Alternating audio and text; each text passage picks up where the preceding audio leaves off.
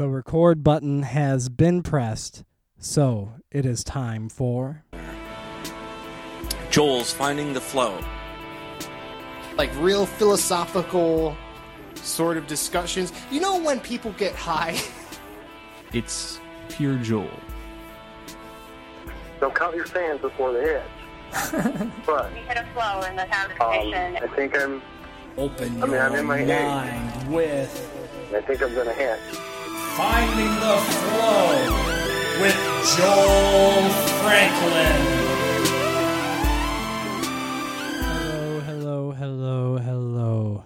Finding the flow with Joel Franklin. Welcome. I am Joel, and hopefully you're finding the flow with me. So, um, I am going to keep personal things out of this episode because this is a very special one for me. It's actually a re-release of an of a previous interview. I uh, I had the pleasure of talking to Evelyn Green. Um, uh, maybe three months ago, and so it, it was a it was a phenomenal conversation, as you will hear. Um, if any of you haven't heard it yet, uh, she is a fantastic woman. Um, has gotten through a lot. She's uh, she's come so far from what she started. Uh, she was a a refugee from from uh, Czechoslovakia during World War II and had a whole adventure of a life since. And uh, she really is articulate and just says it in such a exciting and and interesting way. Um, so I look forward to to um, sharing this one with you because uh, she has passed away. She passed away about a month ago and I believe it was the last week that I was working at the fellowship. I uh, spent the night. They call it the night spender, who um, who spends the night with the with at at the Hilltop House, which is the care facility, and basically answers buzzers and and takes care of anyone in need, like using the bathroom or or uh, falling out of bed or the world you know th- th- there's a whole lot of reasons why they might need help. So either way the last time that i spent was uh, when evie we called her evie. Um, she was in rough shape. She had come back from uh, rehabilitation um, a few times now at that point and she really wanted to get back to the fellowship, but you know she was just um, declining in her ability to be able to take care of herself. And up till then, she had been quite independent. So I uh, basically went in to check on her, and she was um, in a very rough state. Um, when I saw her in the state she was in, um, I knew that she didn't have much longer to live. She um, had uh, started, I think she probably had breathed in liquid into her lungs during the time while she was unconscious or something.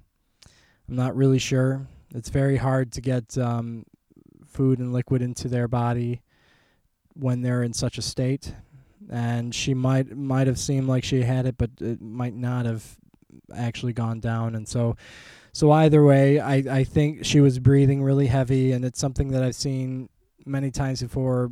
I mean, in my experience at the farm, but I've I've seen it also in, in my experience with people too. That you know, when that breathing starts changing like that, unless something serious is done, you know, they're not going to make it.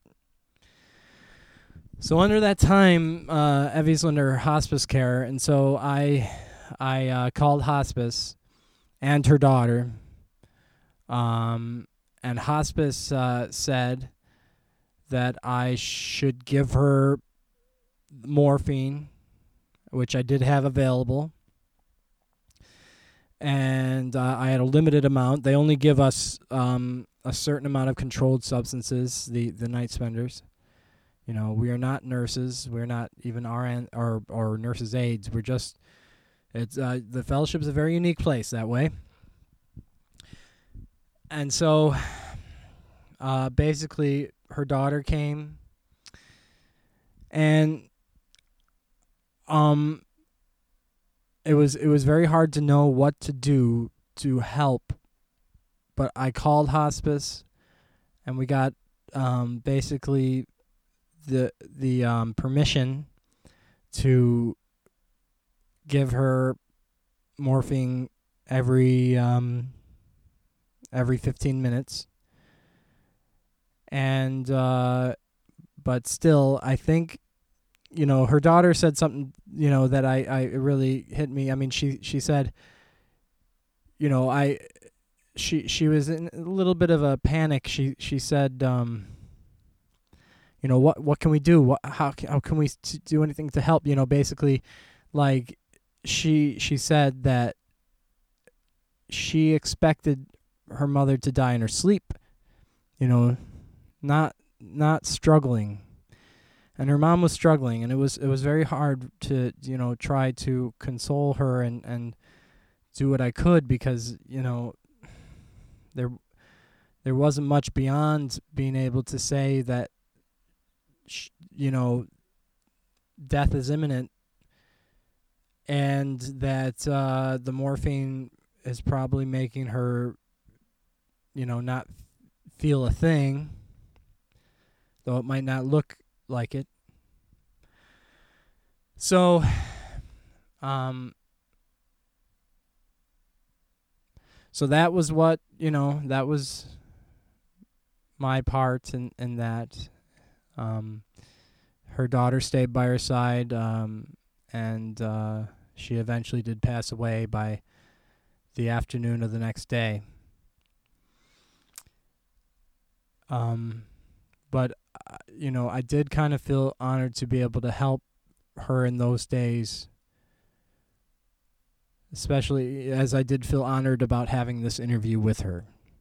She was a very special person. Uh, there was um, something that I felt like I passed over. I've listened to this interview maybe five or six times. It's just so so compelling to me. I I, I mean I'm not saying I, I like to listen to myself talk forever, but I mean I like to listen to her talk. You know, I mean it, it's just fun to listen to something so good. And uh, so um, there was one point where she taught, said that she was in the Encyclopedia Britannica, and I kind of um, just kind of went right by that. And I, I, I mean, I as I listened to it over and over again, I'm like, wow, she said, she really did say that.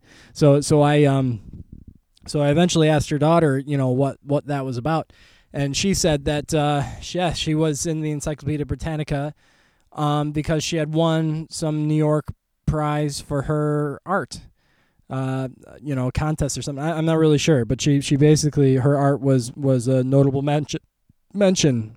Um, and so that that's you know it's phenomenal. Um, so basically, I'll let the interview do the rest, but um, you know, uh, Evelyn was a very special woman, and I was um, honored the fact that I could be able to interview her before there was no longer a chance. Hope you enjoy. All right, so your your name is Evelyn Green, and um, how long have you been at the fellowship? I've just come back from a fall in a hospital. Yeah, I didn't fall in a hospital. I came from a hospital. The the a And it's, rehabilitation. it's good to be back.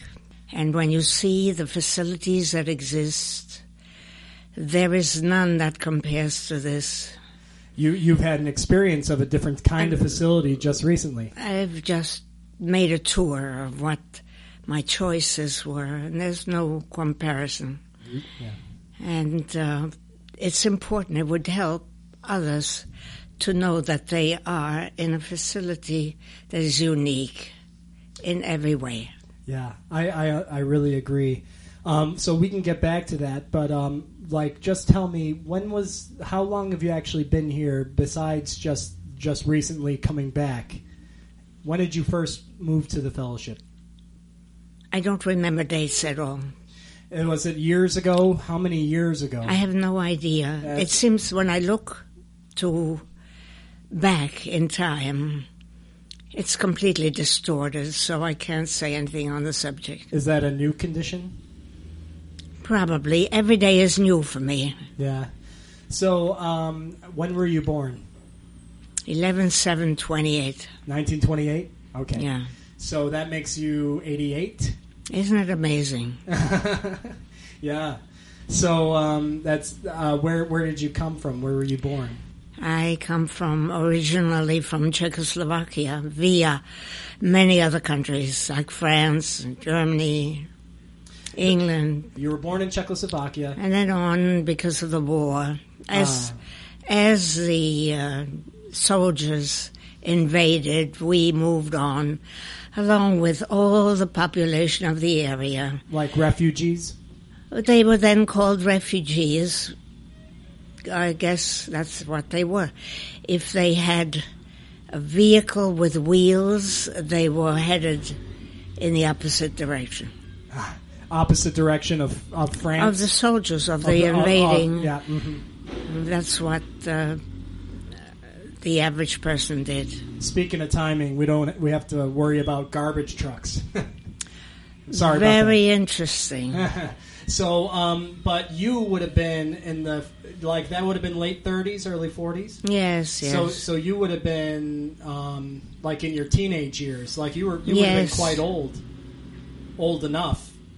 Well, old enough to understand something, and old enough also to invade, to uh, envy people who were about four years older and had a much much better comprehension of what was going on.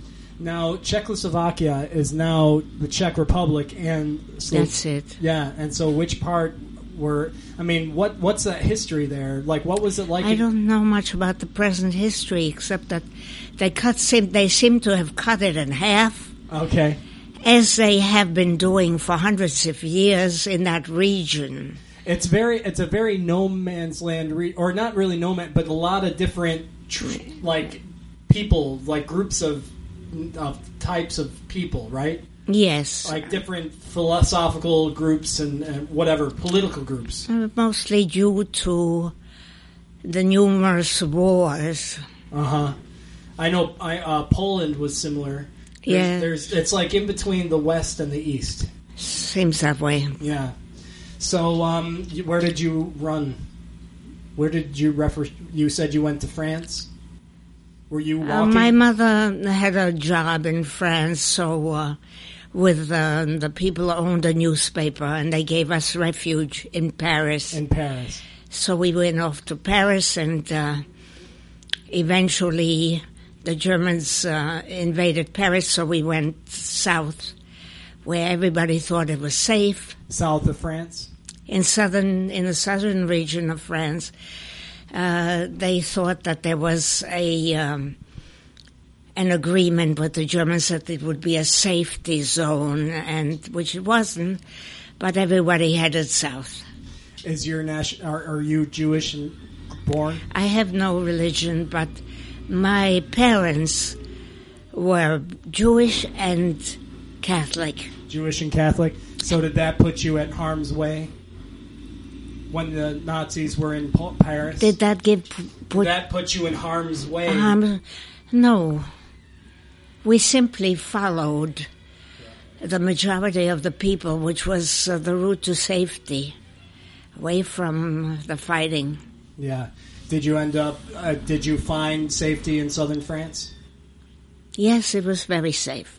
Good. and I went to school and learned French, and went um, joined uh, groups of people that represented France in the war, and became a uh, a scout of sorts, of carrying messages from one section of the area to the other. Was this during the wartime? Yes, I see. when people were killed around us.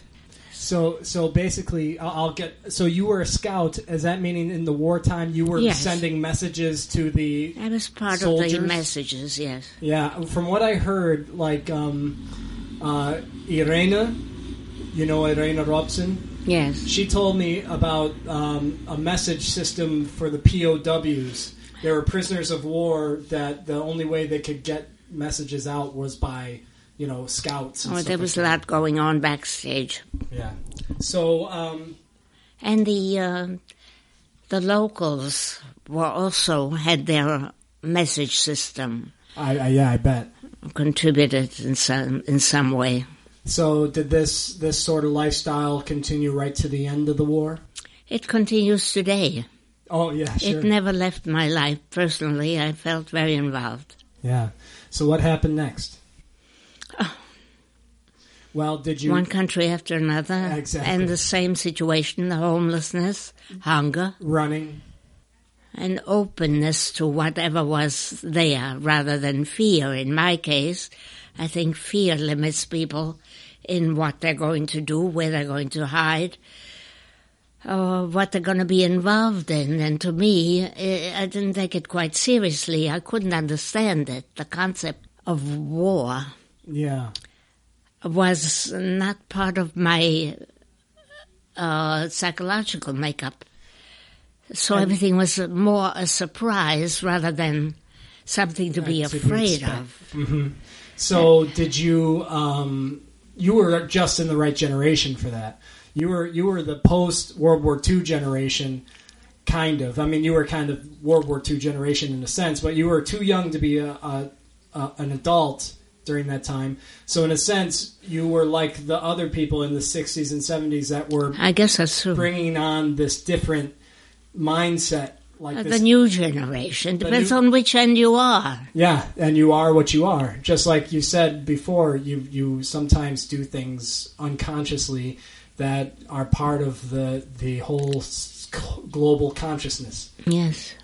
So, um, what was the next country after France? Oh, Do you know? Can you can you go through all I of them, or is it a whole chron- chronologically, I can't uh, follow it. Just give me a list. I'll give you a list. um, You've been to Italy, France, um, Germany, um, Spain, Portugal. I see. And what what would you most say that your accent comes from? I don't hear it, so I can't tell you that. I, it's interesting, and maybe it is just a. You are a rare person Uh huh. if you hear it.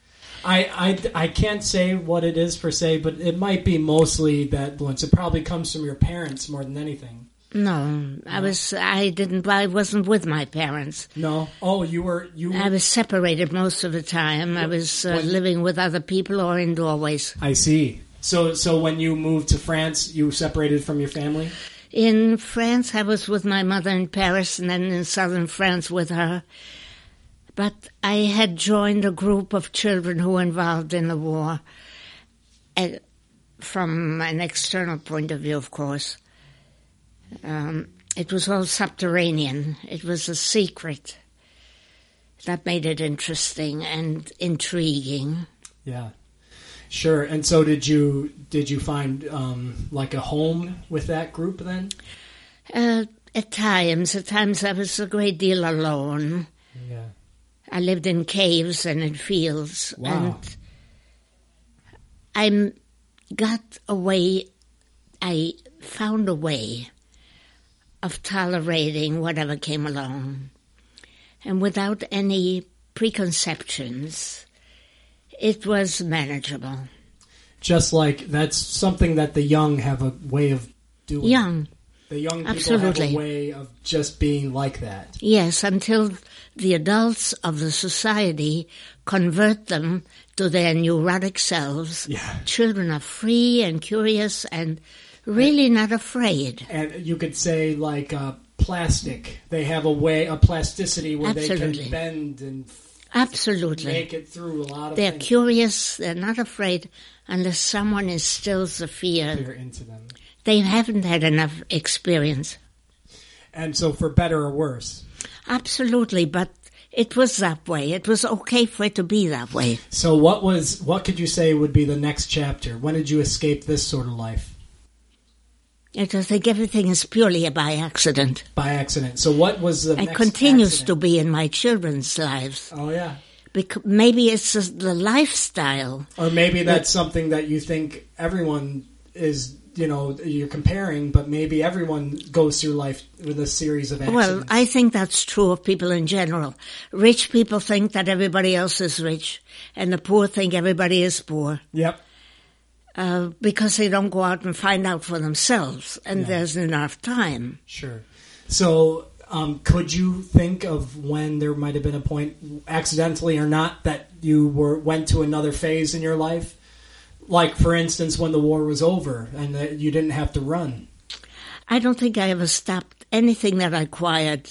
The caution that I find in use the suspicion of everyone I meet, no one has a clean slate compared to my children who are free. I didn't pass. I went out of my way not to pass my life story to my children until now. Just as they are grown up, they're beginning to find out what my life was like. But at the time uh, the war ended, the Times bra- uh, had an article, Don't Pass Your Agonies On to Your Children. And you followed And that. I followed the advice and very happy about having done so. My children are, feel very free to go to Japan without any prejudices. Uh, uh, for the time being, it's for the good. Yeah, sure. And so, so now that you are telling them your life story, Now that I'm what? telling them your life story, it sounds like it's fresh in your mind of, of something that's that you're newly telling them about. Yeah. And so, like, so now, give me another phase. Give me an, something else. What happened post war? Or you you know better than me what you remember. So tell me what's the next thing you remember. I'm working. That's fine. You what did you work? I lied myself into any job that was available Sure, as in the through the newspaper. Where were you living? Because they, I wasn't old enough. I was only 12 and they didn't hire 12 year olds at anything. And I became whatever they needed to have in the workforce, whether that was, um, well, I, I have Uh-huh. to stop you here because I'm talking about post-war. post-war. I became a waitress. Well, and- 1945, 1946, you would have been eight, 17, 18. yes, and Okay. I was a waitress Where? in any place that needed a waitress. What, what country? Summer, no, here in America. Oh, in America. Summer camps. Okay. I was in school. So you made it to America. That's that's what I was trying to Yeah. ask. I see. We made it to America, and I lived in New York and went to school there. Okay. But in the summertime, I worked at anybody who advertised by changing my age. Did you have any family? My mother survived. Did she come with you to New York? Yes, yes, I had a home in New York. Did your father survive? Nobody survived. Nobody survived. They don't. They were in a region that was badly hit by the war, and they didn't believe uh, that there would be a war. They were farmers. I see. And so your dad was My dad Was and killed. my we were a big close family. They all died. That must have been I mean, you were young like you said, but that still must have been a real I carry it with me today. Carry, one yeah. does not forget. It's a good thing to come to become old if one works with the young to understand how much is carried over to another era. Yeah. And so you carried that pain, but you decided not to give it to your kids. Absolutely. So did you start to get to a more established normalcy when when uh, when you started Yes. being in America for a while? Absolutely. When did you- Everything was celebrated. How did you meet your husband? I was on my I was on a trip back from Africa. Oh, really? Another place. You you Oh. really have been around. I was I was free. I didn't have anyone to tie me down. So I traveled whichever way the vehicle went as a passenger. I had no money. So I hitchhiked everywhere. So you went where the wind blew. Absolutely. Mm-hmm. And I felt that at home because people, I was young enough, about 19, as you said, that people, when they saw me alone, came to my rescue, assuming that I was looking for rescue. Exactly. A great deal of kindness. Uh, and uh, I mean, did you find that mostly in America, or did you find No, that everywhere, everywhere, through North Africa, all humanity? everyone was kind to me. So that's a perspective that you probably uh, uniquely have. I don't know. I didn't make any uh, inquiries as you are doing. Uh huh. You I- just what lived it.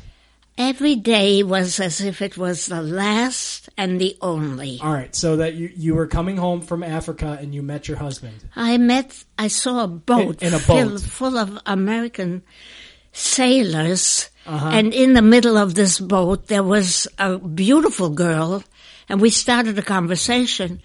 And she said, you know, when we get to New York, I want you to meet a man.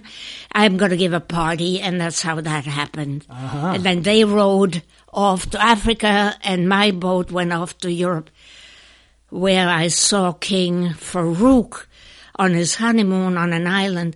All kinds of little exciting things happened by accident. Sure. Um, and King Farouk, pl- fill me in. I didn't never m- managed to find out the lineage or what happened, except that he was there on his honeymoon, and there were no tourists King to of- look him King of what? of uh, Egypt. Oh, okay. and uh, there were no tourists. I was in a Europe that had not yet received its tourists. So when I went to the theater, there was nobody in the movies or in the streets for that matter where tourists usually meet. Everything was empty. Uh huh. And you just happened to accidentally see this man. Well, I knew it was how it was before and after because I never stopped going back to Europe. I went every year. I went home to America to work, but I spent my savings on anywhere where the where the the vehicle went. Yeah. And so, so when you did meet your husband, did that settle you down at all? No, Did you I guys- went every year to Europe. Europe was always my backyard. With him or without him? Without him, he either couldn't get away or didn't really like to move around too much. Yeah. And that was fine with me because the the urge to travel was greater than the urge to be with him. So how about kids? Did when you That- had kids, the did that slow urge- you down? He wouldn't get married unless I had children. Yeah. That was the arrangement. and in retrospect, I'm glad. Of course. But at the time, I felt that I was being a Put- great put- put- sacrifice. Sure. Because you you had this very you were a very free spirit.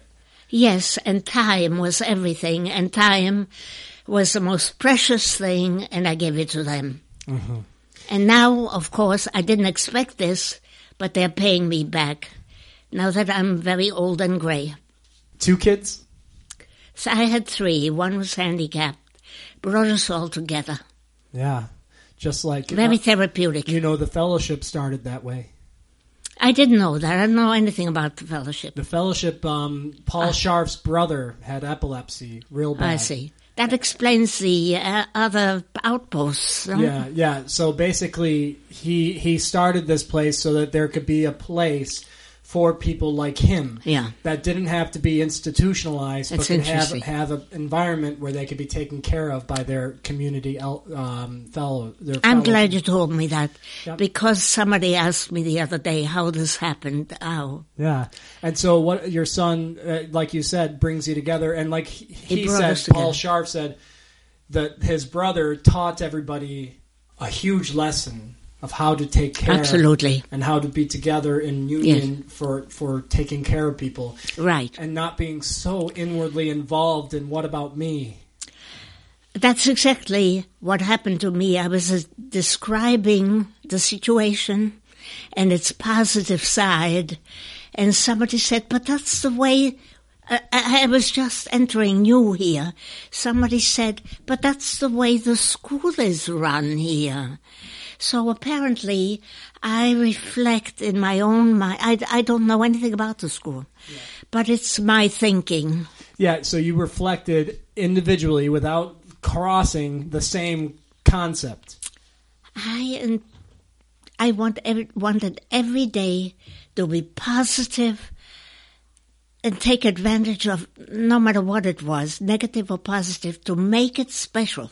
Yeah, and so um, so so that's interesting. I mean, so so basically, probably with your three kids and especially one being handicapped, that really put an anchor on your life. No, we didn't. No, I uh, my mother was a nurse and she filled in wherever I wanted to get out. your, your mother must have been very close to you since you. Both, She took care of you my both kids. lost everybody. Yes. And my daughter happens to be a musician with the Philharmonic. So Really? she travels everywhere and she thinks the world is her oyster. Uh, what does she play? The viola. Ah, I had no idea. What does your son do? He has his own business. It's a pretty successful family. Uh, very free. It doesn't matter if you take a chance and fail. You just pick yourself up and do the next thing. So how, how Which, did, by the way, I want to tell you is the way Japan was run before the war. It was full of fear of failure. And after I was adopted along the way, I was adopted by a very, very rich American family. And they brought in the manufactured goods from Japan after the war. They were marked in the five and ten cent store. They were marked manufactured in occupied Japan. ah, They made a turnaround about the fear of failure. And when with the Americans came a wish to go ahead and take a chance anyway in all of Japan. Yeah, you know, Japan was a, a wonderful case study, you could say, in a Yeah. sense. Um, but yeah, I mean, it's there's a classic classic thing in Japan: is someone stabbing themselves in the gut if they fail. You Yes. know, uh, the honor and the and the Yes. the As a result, their entire economic system was based on copies of what other people made, and you have to make you have to fail a little bit along the way. yep, They didn't have to take that chance. yeah, yeah, that's true. Which worked good for them. It was great for them. It And brought then- up their economy. And then, of course, they ended up teaching us by the innovations they made, yes, by yes. the way that they could do it better, by their by their economy, unity. the the look, the see, because uh-huh. we was we had a certain largesse Yeah. that nobody in the world ever experienced. It's actually still exists today. Yeah. And it's something that makes America so unusual. Oh, absolutely. I was adopted by the family who brought this stuff in. They became multi-millionaires overnight. And I lived with a very rich family who didn't know how to be rich Uh-huh. because they were middle class and they Sure. couldn't make that switch. Sure. It was a pleasure and an education. Yeah. I mean, I, I'm, I almost think, wouldn't that be the better end of it? Oh, I was very lucky. Rich All my- people that didn't know how to be rich, right? They were, well, she said, thank you for being in my life. They picked up a street kid. That was me. I see. and uh, they gave a lot. And since then, I Did she pick up your mother as well? Did they pick up? no, my mother became a nurse right away and went to work. So she she was ready to go. Oh, she spoke English fluently. She spoke all the. She had a good education, apparently. Yeah. She didn't want to talk about the past, though I could only tell by the way she conducted herself that they must have had money because she played the piano and spoke French and German, English Yeah. fluently. Yeah. And nobody, no middle class people in Europe did that. No, I mean that that she's very special. Yeah. you could say. So, um, so I, I see. So you kind of had this umbrella of this of this very interesting, unique family, as Yeah. well as your mother, Yeah. and so so you had a lot of support. I had support and I had inspiration because when I left them, I didn't know how to say thank you. They had everything. So what did you you so I created a club, Do? Oh a yeah. pass it on club. Uh huh. I was a member, the only member, and the president, Oh, okay. Well, that's easy. and all the kindness and material things that I learned from them, I have been living by. This became my way of life, and I pass it on to my children. So does that make you feel blessed? It makes me feel that I had enough wherewithal to make the most out of a hideous situation. I have never felt blessed. I have always felt that to do it this way takes thinking and a lack of prejudice, a per, uh, letting life reach you, taking away the fear. I, I, I can see. I mean, you, obviously, by the way you talk, you have a lot of, of you're a thinker. Yeah. And and um, so I, I'm interested. Like, what did this lead you as a profession to do? Oh, that was led by no for no such reasons. My mother's mother. So, profession really doesn't describe you. No, It's my mother's your- mother wanted me to be an artist. Uh huh. I had no such wishes. I wanted to be a writer. But I, I wanted to make her happy. She was the only survivor. So, what did you do I won all the prizes in the city of New York to make her happy for writing? for art. Oh, for art. What and kind my of art? Um, advertising. I had to make a living advertising art. Uh huh. And I won. Every time there was a contest, I entered it and I won. But I worked very hard and I ended up being uh, listed in the Encyclopedia Britannica and I was very proud of myself. So, did you find that? so you were really driven and capable. Absolutely. I molded myself to the wishes of Grandma, who at the end of the war ended up dead. And my mother was not particularly happy about my devotion. And my attitude toward uh, winning prizes was of no use. So, so it's very interesting. So, so you're almost driven by someone that wasn't there, That's right. and and that's almost more powerful than someone that is there. Absolutely. Yeah. It still drives me. Yeah. Okay. So, I the mean, possibility of making it is very clear. It must have been passed on to my daughter, Yeah. who is now playing in an orchestra full of people of that thinking. Of course. I don't think there is driven. They're all, but they're all from different countries.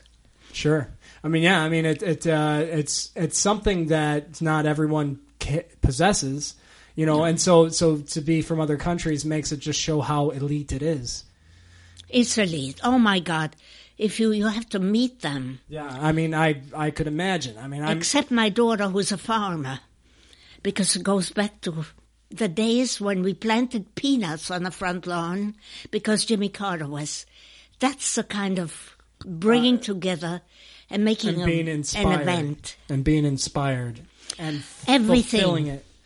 Okay, so I mean, sorry to to put the fast forward button on here, but but of course you're you know we we are short on time today. we are So so now, um, how did your life lead you to coming here? What what was the point of no more like being able to take care of yourself? no i was still employed i i uh, retired around the age of 80 i became a teacher of handicapped people and old people So about eight years ago, you you retired. Yes, and I still get telephone calls from my students because I was never really a teacher. I was just a person who wanted to share myself with others, and this was part of my philosophy. Enjoy it Yeah. to the hilt.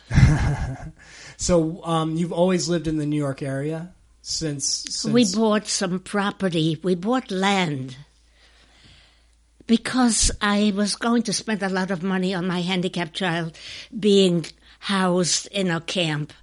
So we would have been broke. So this way Yeah. we created our own camp for the kids and for my handicapped child. And it worked out extremely well. It sounds like it. And uh, so, what? Where did you live before you ended up moving here? At the same place Before what? before you moved here? Here. Um, I lived in Forest Hills. Forest Hill Hills. Gardens, Okay. where they used to play tennis before the war, international tennis. Sure. And um, so, so what was what was the reason you had to move here? We needed lodging. My husband moved away. My husband stayed at home until we got married. So when we got married, we had to find a place to live. I, I mean, like when you moved to the fellowship. Oh, here. It was by word of mouth. No research, no nothing. Did you did you come before you had to come? Did you leave? Yes, I had nothing. I mean, I'm meaning like, were Yes. you were you ably bodied, and did you live in the outer Oh buildings? no, I could come. I I quit my job, sold my house, divided it, Yeah. so there would be no fighting. Yes. Because somebody said that they fought over something and this wasn't going to happen. Yeah. And uh, this was another place of a lot of places I had been to. And and what? How'd you hear about this place? It's difficult for me to say because I was in touch with so many people that this was just another thing that happened. And if this hadn't happened, something else would have happened. Yeah. So did you live in one of the outer buildings first? Yes. Which one? I forgot the name. The one down at the bottom of the hill. Okay. Um, the bottom of the hill. I never learned the name of it. Well, there. I mean, there's Meadowwood, but Meadowwood. You were in Meadowwood. I was probably expecting to be there a day or two and then move on to someone else.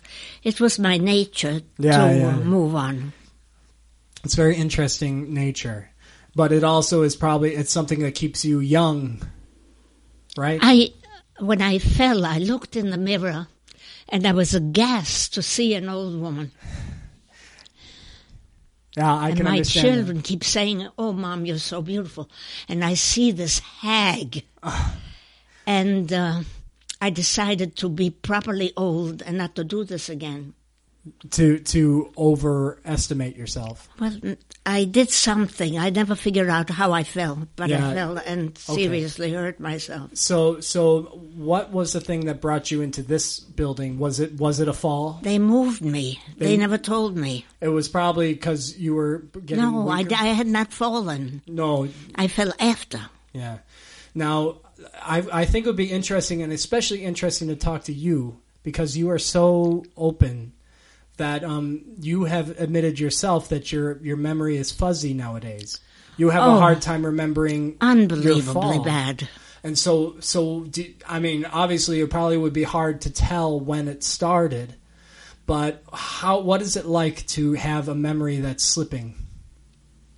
Very sad. It was, it played a, I think it has to do with what role it plays in your life. I found that most people repeat themselves. Yeah. In that case, memory has an, um, a leg up. Yeah, For me, everything is a moment event followed by, by another event. So it passes. so you, in a sense, are are you're not the planning type. You're no, more- it happens. You're just happen. You're like you do um, nothing? you know, there's two different types of people. There's warriors and warriors, and I think you Oh. have like a warrior sort of. Uh, um, I see. because you just go to the situation and take it on as Yeah. it is. So with your memory, it's almost like every time you go to a situation, it's even that much more of a new situation. Well, it's an event It's an event. that you deal with. What's it like moving from people to people, seeing people change here, seeing things like that? It's it- non-existent. It's not an issue. is it- there's nothing that's fearful. No. Do you find not anything to be scary? I don't fabricate anything, and if so, I, I find things are scary. I think this is a very difficult world to Yeah. live in, but I am bypassing. I'm able to walk into it and take precautions. Do you think that's my be- children don't? Is it because of your nature? No, I think I learned to be. I learned what kind of a. I saw the world exactly as rotten as it is, and I felt I took steps to avoid it if, where possible. And so now that your memory is fading, you it seems like you are well suited for it. No, it it happens all the time. I I sat next to two people at lunch, Yeah. and uh, if they had been willing to talk, I could have had lots to talk about. The only thing that stops me is the outside world. The outside world. It has removed me out of my uh, conventional setting to uh, the place where America thinks I belong, which is what? Here? which is uh, half uh, comatose. Half comatose. I In would s- say. in a in a state of of of no, no moving, uh, in a state Hmm. of of uh, non non-progression. Yes, something like that. Oh, absolutely. Unless you fabricate it, it's very little to find in conversation. So, do you think that's a an issue of people with with loss of memory or people of old age I think they're combined. combined? And so, if you have both of those, then you really are put into a place. It's difficult. Uh, you you'd have to study that because America is unrealistic, and I don't. I'm very curious about how I would be treated in France, let's say, but there is no one to consult. Because because you're in a closed system. It's a system. The whole the whole country, the whole all the mind mm. is geared toward youth. Yeah. I don't know if the rest of the world operates like that, except my daughter who comes brings me back information from Japan, or the the, the Philharmonic is going to China next, so then I'll get something else. Sure. So, um, is there any words of wisdom or something you can pass us on as as we fade out? I don't feel that I have any wisdom, or that anyone is interested in what I want, It's just that any- except you, mon- momentarily. so any any wisdom that you might, ex, you know, you know, say would only be accidental, Absolutely, and the people as it should be, right? I don't know. I can't. I have no. Except I. I am astonished how many people who had similar lives are willing to talk about it now Uh huh. in an interview, Okay. and they have really have something to say. Of all, I speak a couple of languages, Sure. so I'm able to communicate. And all these years, I've been getting extraordinary stories from Germans who were caught up in Germany without being Nazis, etc. Sure. And so so there there's I mean you you could be a receiver of many stories and and so on and so forth and and I mean do, don't you find that you don't that there's a lot of times I mean you might not be in that situation but I find that I'm in the situation especially me uh, being of my generation and young that I hardly have the time to even have these talks at all. And so, what was the question? There's not really a question, just uh, just the fact that we don't talk like this much. No, there is no conversation. There's no time, That's right. It requires or at least time, no time made for it. and it requires facilities like a table and chairs, and background music. I mean, and thi- a con- and a country that has a mentality to find out what the other person thinks. to know your neighbor.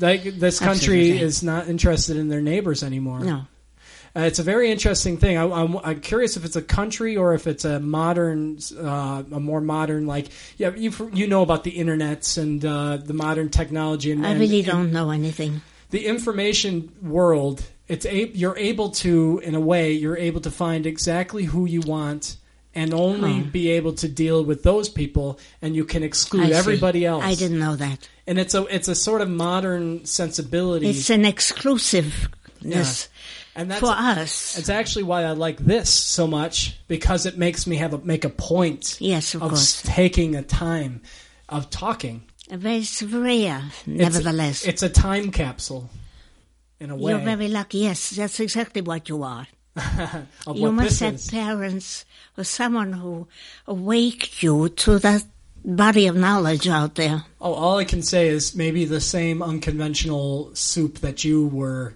born out of was a similar unconventional soup that I was born out of. Well, I wasn't aware of it. I didn't gather enough information at that age. I, I guess all I'm saying is I'm I was raised unconventional enough to have an, I op- see. have an open To mind. open your mind. Yes, that's the only thing that makes it possible. Okay, so last words.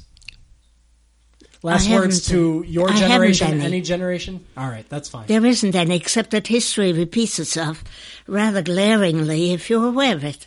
Okay, And the United States is not heavy on history. very good. In fact, maybe the world isn't. All right, I Or- thank you very much. I thank you very much for coming. Have You're a- very gracious and kind. Thank you so much.